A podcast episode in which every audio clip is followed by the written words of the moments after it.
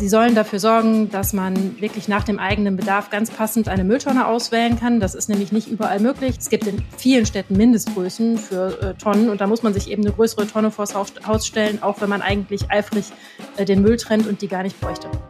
Die Abfall- und Abwassergebühren in NRW sind total unterschiedlich, je nach Stadt oder Gemeinde. Dazu ist ein neuer Bericht erschienen. Warum das so ist und warum wir bald vielleicht weniger zahlen, erfahrt ihr heute hier im Aufwacher. Ich bin Florian Pustlauk. Hi.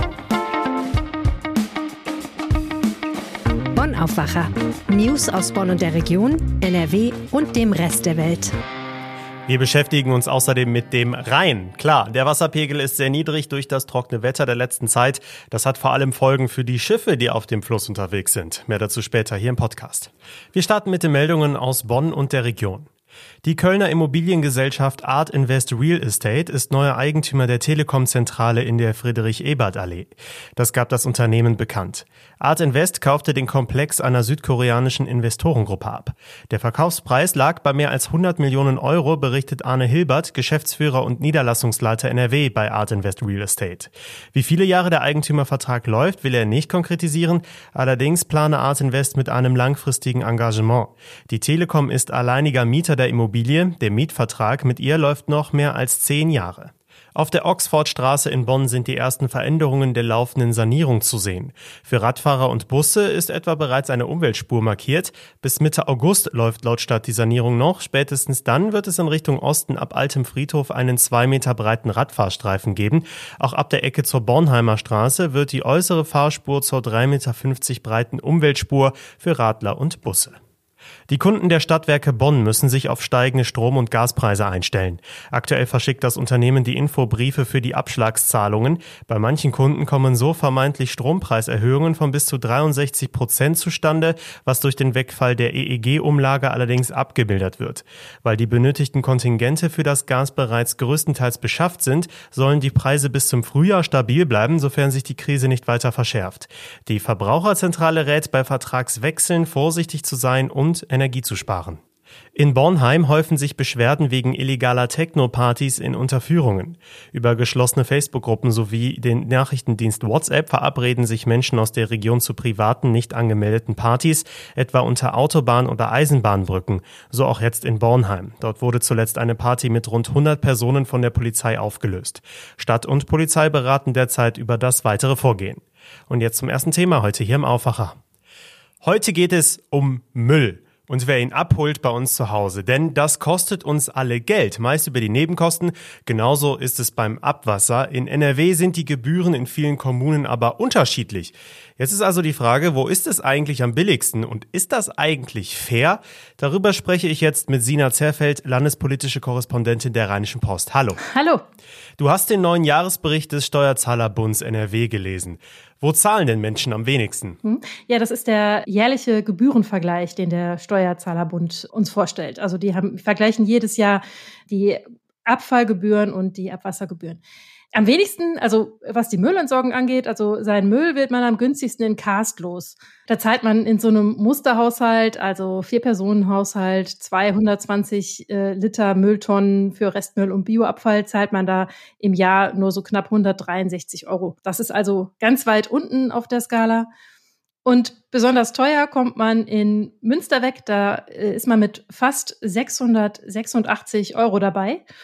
Äh, das ist also wirklich einsamer Spitzenreiter. Also auf Platz zwei liegt dann Selm. Da ist man schon wieder bei 531 Euro gerundet. Ja, wir können festhalten, es sind ziemlich deutliche Unterschiede. Ja, ganz genau. Das ist bei den Abwassergebühren fast noch frappierender. Also wenn man da in Reken wohnt, im Kreis Borken, dann zahlt man wieder für so einen Musterhaushalt 287 Euro im Jahr. Wenn es einen dagegen nach Monschau verschlagen hat, dann ist man mit 1356 Euro dabei. Also wirklich hm. eine, eine ganz, ganz weite Spanne. Jetzt hat der Steuerzahlerbund ja nicht nur Zahlen vorgestellt, sondern auch Forderungen an die Kommunen gestellt. Um was geht es da genau? Bei den äh, Müllgebühren geht es darum, dass die Kommunen es den Einwohnern möglichst leicht machen sollen, Müll einzusparen und damit auch Müllgebühren zu sparen. Also sie sollen dafür sorgen, dass man wirklich nach dem eigenen Bedarf ganz passend eine Mülltonne auswählen kann. Das ist nämlich nicht überall möglich, sondern es gibt äh, manchmal Mindest oder es gibt in vielen Städten Mindestgrößen für äh, Tonnen und da muss man sich eben eine größere Tonne vors Haus stellen, auch wenn man eigentlich eifrig äh, den Müll trennt und die gar nicht bräuchte.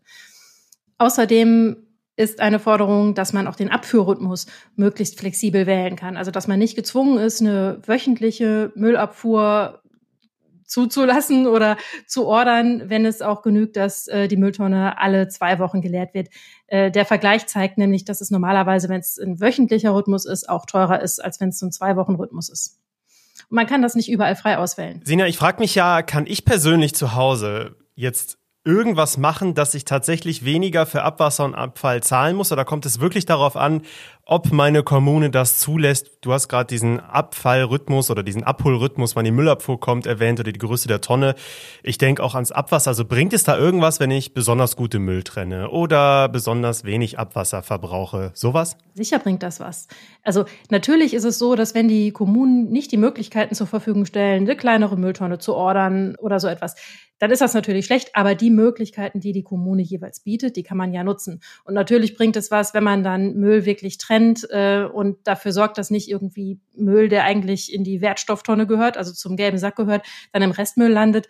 Dann hat man im Endeffekt äh, weniger Abfall. Wo der Müll gewogen wird in den Kommunen, kommt es äh, auch auf jeden Fall zum Tragen, wenn man einfach die Tonne nicht ganz so voll hat. Also von daher klar, natürlich das eigene Verhalten, was Mülltrennung betrifft und wie sehr man Müll vermeidet, das kommt schon zum Tragen. Und beim Abwasser ist es ja auch so, wenn ich weniger Wasser verbrauche, wird dann auch weniger Abwasser berechnet. Also auch da kann man sparen. Ich glaube ja, das ist ein Thema, was viele gar nicht so richtig auf dem Schirm haben. Also auch, dass man da aktiv sparen kann. Ich habe am Anfang gesagt, das wird meist über die Nebenkosten abgerechnet. Ähm, das ist ja auch etwas, die genaue Zusammensetzung. Da kriegt man einmal im Jahr so ein Schreiben, das heftet man dann im Zweifel ab, hat es nie durchgelesen. Das ist was, was man gar nicht so richtig im Blick hat, oder? Das würde ich voll und ganz zustimmen. Ich glaube, das ist auch nichts, womit man sich jetzt leidenschaftlich gern beschäftigt. ja, das äh, kann ich mir gut vorstellen. Bei mir zu Hause, ich habe das Schreiben, glaube ich. Glaube ich, ne? kann ich nicht garantieren. es gibt ja auch noch einen offenen Rechtsstreit um die Abwassergebühren. Ähm, das ist ein Thema aus diesem Jahr. Das Oberverwaltungsgericht in Münster hatte im Mai festgestellt, dass in Öhr-Erkenschwick die Gebühren zu hoch berechnet wurden. Jetzt geht das Ganze vielleicht noch vor das Bundesverwaltungsgericht. Ähm, jetzt ist die Frage, was für Konsequenzen hätte es, wenn dieses Urteil tatsächlich rechtskräftig würde? Das wird recht weitreichende Konsequenzen haben, wenn das passiert. Die Städte und Gemeinden selbst rechnen damit, dass wenn es so kommt, also die sind jetzt schon dabei, ihre Gebühren zu überprüfen nach diesem Urteil vom Mai ging man eben davon aus, das ähm, wird jetzt wahrscheinlich so kommen. Und wie ähm, stark das die städtischen Haushalte dann beeinträchtigen wird, das kann jetzt im Moment noch keiner sagen. Aber es kommt halt darauf an, welche Berechnungsgrundlagen man vorher zugrunde gelegt hat. Und dieses Urteil von Oerkenschweck, das besagt, dass die, ähm, das ist so eine, eine Musterklage. Und äh, da ist ein Kläger gegen ein Verfahren vorgegangen, das aber viele Kommunen anwenden. Und deswegen hat das auch so, welche, so große Auswirkungen auf viele andere Kommunen, die das da sehr aufmerksam betrachten. Da ist das Gericht davon ausgegangen, dass die Abwassergebühren zu hoch berechnet sind, weil unter anderem in den Kalkulationen von der Stadt Oerkenschwick ähm, bestimmte Zinssätze zu hoch angesetzt worden sind. Das machen jetzt aber viele Kommunen so und jetzt müssen alle gucken, wie hoch setzen wir unsere Zinssätze denn jetzt eigentlich an und wenn das so kommt, dass dieses Urteil dann auch rechtskräftig wird, hat das Auswirkungen darauf, wie Kommunen ihre Abwassergebühren berechnen können, ähm, realistisch betrachtet, ne, damit sie sich rechtssicher verhalten. Ja, ein Thema, was am Ende uns alle betrifft. Vielen Dank, Sina Zerfeld. Sehr gerne. Einen Artikel dazu findet ihr auch bei uns in den Show Notes. Da stehen zum Beispiel weitere Spitzenreiter in Sachen besonders billige oder besonders hohe Abfall- und Abwassergebühren. Kommen wir zum zweiten Thema heute. Gestern hat es bei uns in NRW ja endlich mal wieder ein bisschen länger geregnet.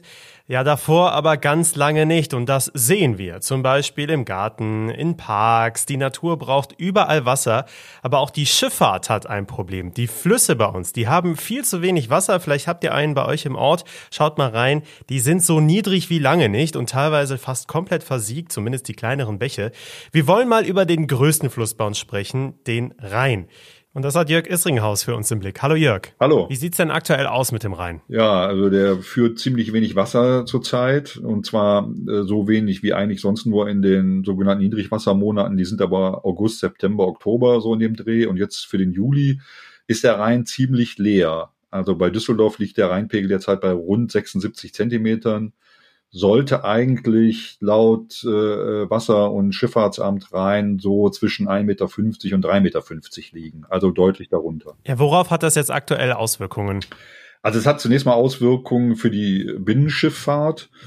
Die können einfach ihre Schiffe nicht mehr so beladen wie sonst. Nur 30 bis 50 Prozent Ladung können sie aufnehmen ähm, weil sie sonst einfach zu großen Tiefgang haben. Und äh, das hat natürlich Konsequenzen, weil sie entweder äh, ihre Fracht verteilen müssen auf mehrere kleinere Schiffe oder weil einfach viel weniger äh, Ladung eben bei den Kunden ankommt. Ja, Stichwort Klimawandel. Ähm, müssen wir uns jetzt darauf einstellen, dass das immer wieder so kommt? Das kann man wohl so sagen. Das ist wahrscheinlich auch so. Also ich habe gesprochen mit einem Gewässerkundler beim Wasser- und Schifffahrtsamt und der hat gesagt, ja, kann man wahrscheinlich von ausgehen, ist halt eine Folge der anhaltenden Trockenheit in diesem Jahr. Äh, sehr wenig Niederschlag hat es gegeben, wissen wir alle.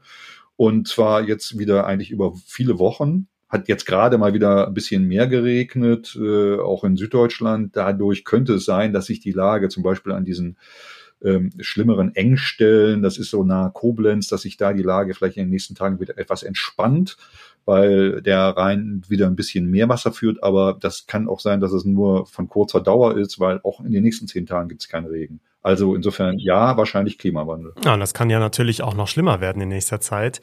Zudem der Rhein ja auch nicht davon profitiert, dass viele kleinere Flüsse in ihn reinfließen, denn auch die haben ja derzeit viel zu wenig Wasser. Ähm, Jörg, seit Jahren kommt immer wieder auch die politische Forderung, den Rhein generell tiefer zu machen, 30 Zentimeter zum Beispiel, äh, auch für die Schifffahrt. Jetzt kommt diese Forderung natürlich wieder auf. Genau, das ist jetzt äh, wieder ins Gespräch gekommen, ist eine Forderung, die schon länger existiert von verschiedenen Seiten, unter anderem von der IHK Niederrhein. Die fordern das schon länger, damit äh, halt auch größere Binnenschiffe während dieses sommerliche, sommerlichen Niedrigwassers fahren können. Ähm, das äh, stößt aber bei Naturschützern äh, nicht auf große Gegenliebe. Da gibt's äh, Expertisen, die auch schon vor Jahren angestellt wurden, die sagen, nein, das hat viel zu große Folgen für die Flussökologie, also für den Lebensraumfluss und auch für die Lebensräume drumherum. Also man geht davon aus, dass der Wasserspiegel sinken könnte, äh, der Grundwasserspiegel in den Auen äh, am, am Flussufer und sich das dann eben dort auswirken würde. Also ähm, da, das, äh, da kann man auch nicht schlussendlich sagen, was jetzt, äh, was jetzt wirklich sinnvoll ist. Äh, ich glaube, da müsste man dieses Thema noch äh, deutlich weiter vertiefen. Das ist definitiv noch nicht zu Ende diskutiert. Ähm, zum Schluss noch eine Frage zu der Binnenschifffahrt selber. Also wenn jetzt so ein Schiff zum Beispiel plant, in der nächsten Woche den Rhein zu nutzen, äh, wie läuft das eigentlich mit den Prognosen der Wasserstände? Also dass das Schiff wirklich auch nicht stecken bleibt?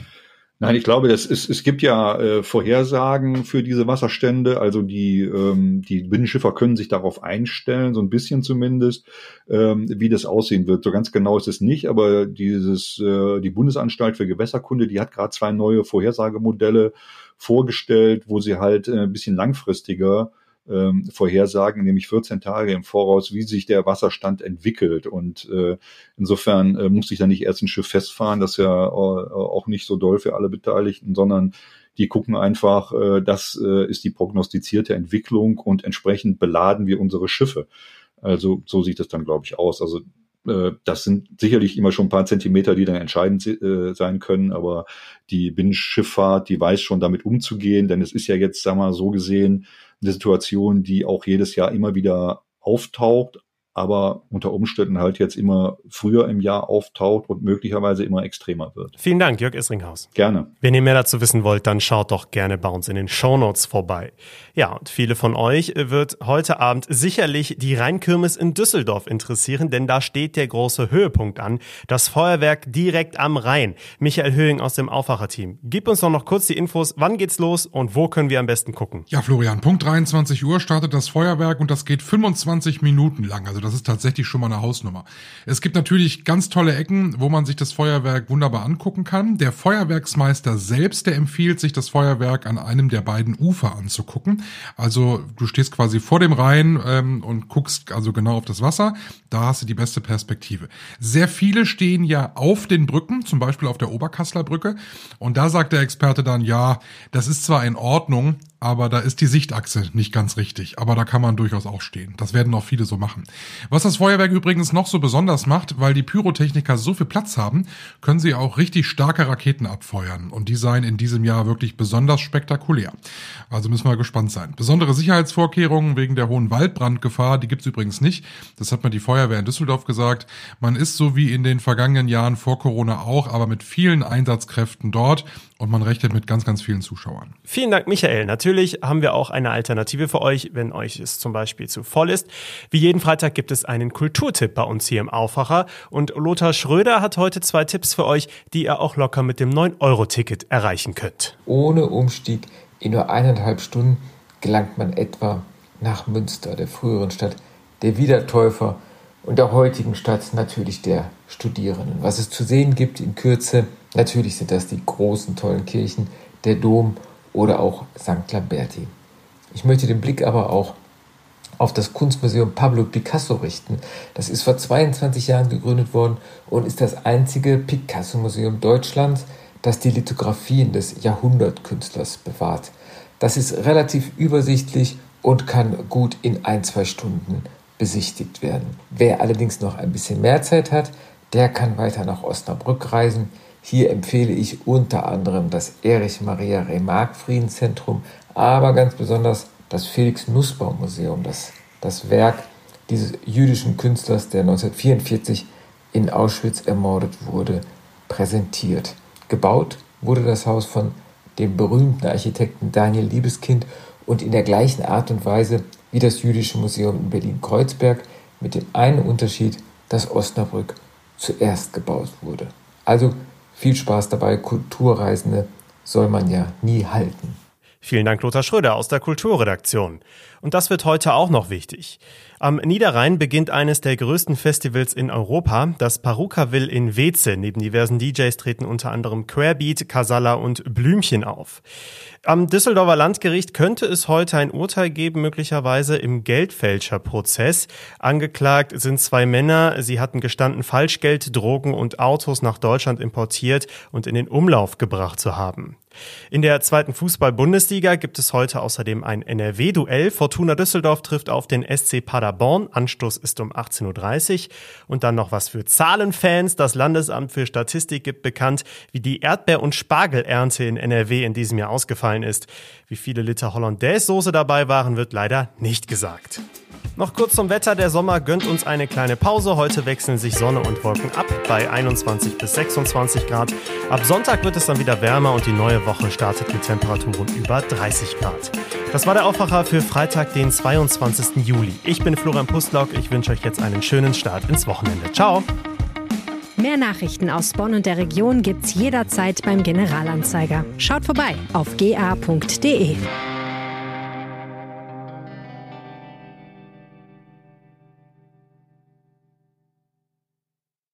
This is your invitation to the intersection of versatility and design. Experience the empowering feeling of the Lexus SUVs and some of the best offers of the year on select models at the Invitation to Lexus sales event now through April 1st. Lease the 2024 RX 350 Premium All-Wheel Drive for 528 a month for 36 months with $49.99 due at signing.